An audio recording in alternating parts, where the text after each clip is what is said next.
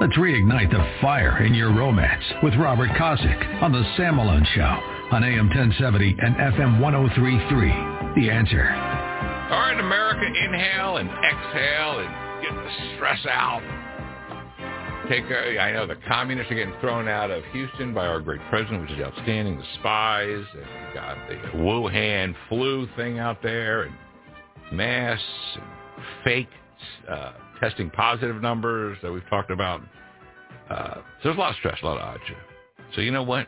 Now more than ever, you want your marriage to be rock solid. What Hollywood hates, God has ordained. That's marriage, man plus woman coming together before God and the community and family. And that's why we have our world famous marriage talk segment. We'd only do it one segment on Fridays at the bottom of the 8 o'clock hour Central Time. My wingman, uh, for all these years, for 304 different marriage tips, is Robert Kosick. He's a he's a uh, marriage coach. He's a uh, church deacon, all around great guy, and an author. Wrote the book Honor the Vow, V-O-W, honorthevow.com. Mr. Kosick, happy Friday. Hey, happy Friday to you, Sam. Happy to be on your show. It's been a busy morning for me today. I was actually leading a uh, conference this morning at 6 a.m. and another thing after that, and now talking to you. It's it's been a been a fun fun morning and exciting times. And it's only 8:36. Uh, uh, so real quick before we start, uh, so my son, who's I can't, he's 22, and he's such a mm-hmm. big kid, and you know we're starting to talk about the marriage thing, which is great. I love that we're having those conversations, and he talked about a secret to a great marriage. I said, well, there's no secret. It's many yeah. secrets. But he had his phone in his hand, and I get it. That's his world. And that's the world of the 20-something year olds. And I said, when you go to bed, you never, ever, ever bring your phone to bed. He looked at me like, what? I said, you, if you have a beautiful bride, your wonderful woman that you committed your life to, would you want to have a distraction of Instagram or Twitter or Snapchat? You never take your eyes off your bride when she's in bed. I mean, you sit and talk, but you don't be distracted by, you know, uh, your phone. And he just kind of, he processed it. And I said, trust me, we're busy. Daddy's running a big media company. You're busy. When you get in bed, at the end of the day, you just want to talk to your wife or snuggle or cuddle if you're tired. I mean, you know. And he, it just processed like, no phone, no phone. Just jump, jump in on that one real quick. Yeah, that's a that's a real tough one. So I'll, I'll start with uh, one of the secrets is no secrets. Period. so uh, you know, thing. But the the phone time it, in the in the room, it if it's there, you're going to look at it. It's going to ding. It's going to pop. Right. It's going to post a picture of a burger, and, and it's it's like everything else. It, it never uh, pops and makes uh, gets your attention at the right time. It's always at the most the worst time, and and it's always one of those things where it distracts you in the sense that well, maybe that's an important thing. Maybe that's something, you know, for younger kids, maybe not so much, but for those of us with kids and, and they live out on their own and stuff like that, you never know. Well, maybe something really uh, bad is happening and they need to get a hold of us. And it's just that distraction thing. So sometimes there's a better way to, to do things uh, in case it is an emergency. But you're right, man. If, if you're supposed to be focusing on your spouse and your hot and heavy time, if you will, yeah that that that phone is going to deflate that in a heartbeat because it's like now really now you got to check to see if it's important. You know, am I not important? So uh, it's it'll just cause all kinds of frustrations and, and tension, and you just don't need it. Nope. Nope. Trust me. No, and, and the dudes are like this now. You know, they say, "Well, I have to answer that text message they just sent to me." I'm like, I go hours without answering text messages, and that just that just blows their mind. I, I don't have time to answer that right now, and they just can't comprehend that. It's all microwave world, right? It's instant right now. True that. Uh, that that'll that'll just be a recipe for disaster. Because then what you're doing is you're inviting everybody else into your time. It's kind of like having an affair. Let's all go into the room together and and have fun together, and that ain't gonna work. Nope. Nope. nope. nope. A drink, lingerie, and no phone. Try it, folks. Yeah. Yeah. And nobody. There we go. All right, our world famous marriage marriage talk segment. Uh, Mr. Kosick writes the content. Today's tip is number 304. It's available on our Facebook page, Sam Malone Show. Here we go, America. Pity, parties, and blessings. When everything around you appears to be out of whack and heading into the wrong direction, you should stop and literally count your blessings. This is one of those tips which at first seems annoying but actually works quite well when followed. Why does it seem annoying? Because venting is what you do at pity parties. You also invite others to vent with you. So when someone at the party tries to cheer you up, it's plain annoying. The only one who can cancel the pity party is the host, and that would be you. So how to cancel a pity party? One, count your blessings. What you focus on will snowball. Focus on the positive things in your life and your mood will improve. Focus on the negative things and you'll spiral out of control. Robert Kosick. Yeah, so this one's kind of near and dear to my heart. I I have a grumpy shirt. I have a grumpy sticker on the back of my truck. Uh, it's an inside joke for the family because I used to be really really bad about this, and I could have pity parties all the time. It's when things just don't seem right. You just, you just everything gets right. confusing. It's all you know, weight and everything, and you're just like the whole world sucks. You know, everything sucks kind of thing, and it doesn't. But that's just what you're focused on. And uh, you know, I once stay, I once stayed in in what my wife calls a funk for like a year and a half. I was just meandering through or something, just no real life, no real excitement about anything. And then one day I just decided, well, this stinks. I'm getting over it. And I just said, I'm done. And she's like, that's all it took?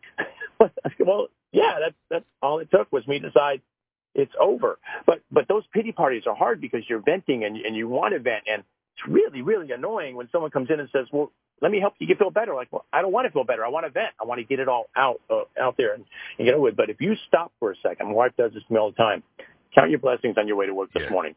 Just step back and think about one, you're alive. That that should be a good thing. Uh, you have a job if that's where you're leaving to go to. That's another good thing. I mean, you may not love your job, but you have a job and you got a family and you have a nice home. And there's so many things that add up blessings. And if you focus on those things, you're just going to feel better. It, it just happens. There's, there's no way to not feel better. But if you focus on the lousy, crappy stuff, well, then you're going to feel lousy and crappy. That's just the way it works. It's a pretty simple formula. So Got it. I literally, literally make a list and, and count those blessings. Amen. There's a lot of them. Our world famous marriage talk segment, Fridays, bottom of the 8 o'clock hour central. Content, Sam Malone Show on Facebook. Number two is give a warning. If you do need to vent, let the person on the receiving end of that rant know you're just venting. And all will be better once you get it out. You may also want to let them know that you don't want their advice, and I don't want to be cheered up. I.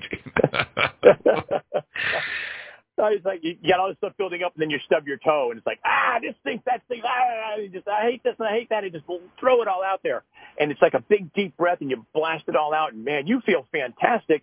But everybody around you now is like, oh man, he's right. The world does suck, and it is bad. And, wow, I didn't even think of it that way, or it must be something there. You never would have even said it. It's like, well, no, some people just need to blow off steam. That's just how they're wired. They just need to throw it all out there. And once it's all out there, you deflated everything and you're good to go. But you just got to let them know that's what you need to do. And it's all going to be better. Don't take it literally and think now the whole world sucks and that's what I really think. I just got overwhelmed with the pressure and I just right. need to re- do a pressure release and boom, we're good. So you just got to be careful with that one. Amen. Yeah, I vented. When I vented last week or something, we were doing a deal and the deal, I guess, fell apart. And the per, I mean, we put some time into it and the person just pulled the plug on it. oh my god! When I got home, I I literally told Denise, "Can I just tell you? I'm I'm just going to tell you right now." She said, oh, "What is it?" And I used language and and violent metaphors that hadn't been used in a while. and then she just listened. Yeah. I was like, "Let me tell you about this guy." La, la, la, I feel oh, better. Yeah. And she poured me a drink, and like it was done. You know. Yeah.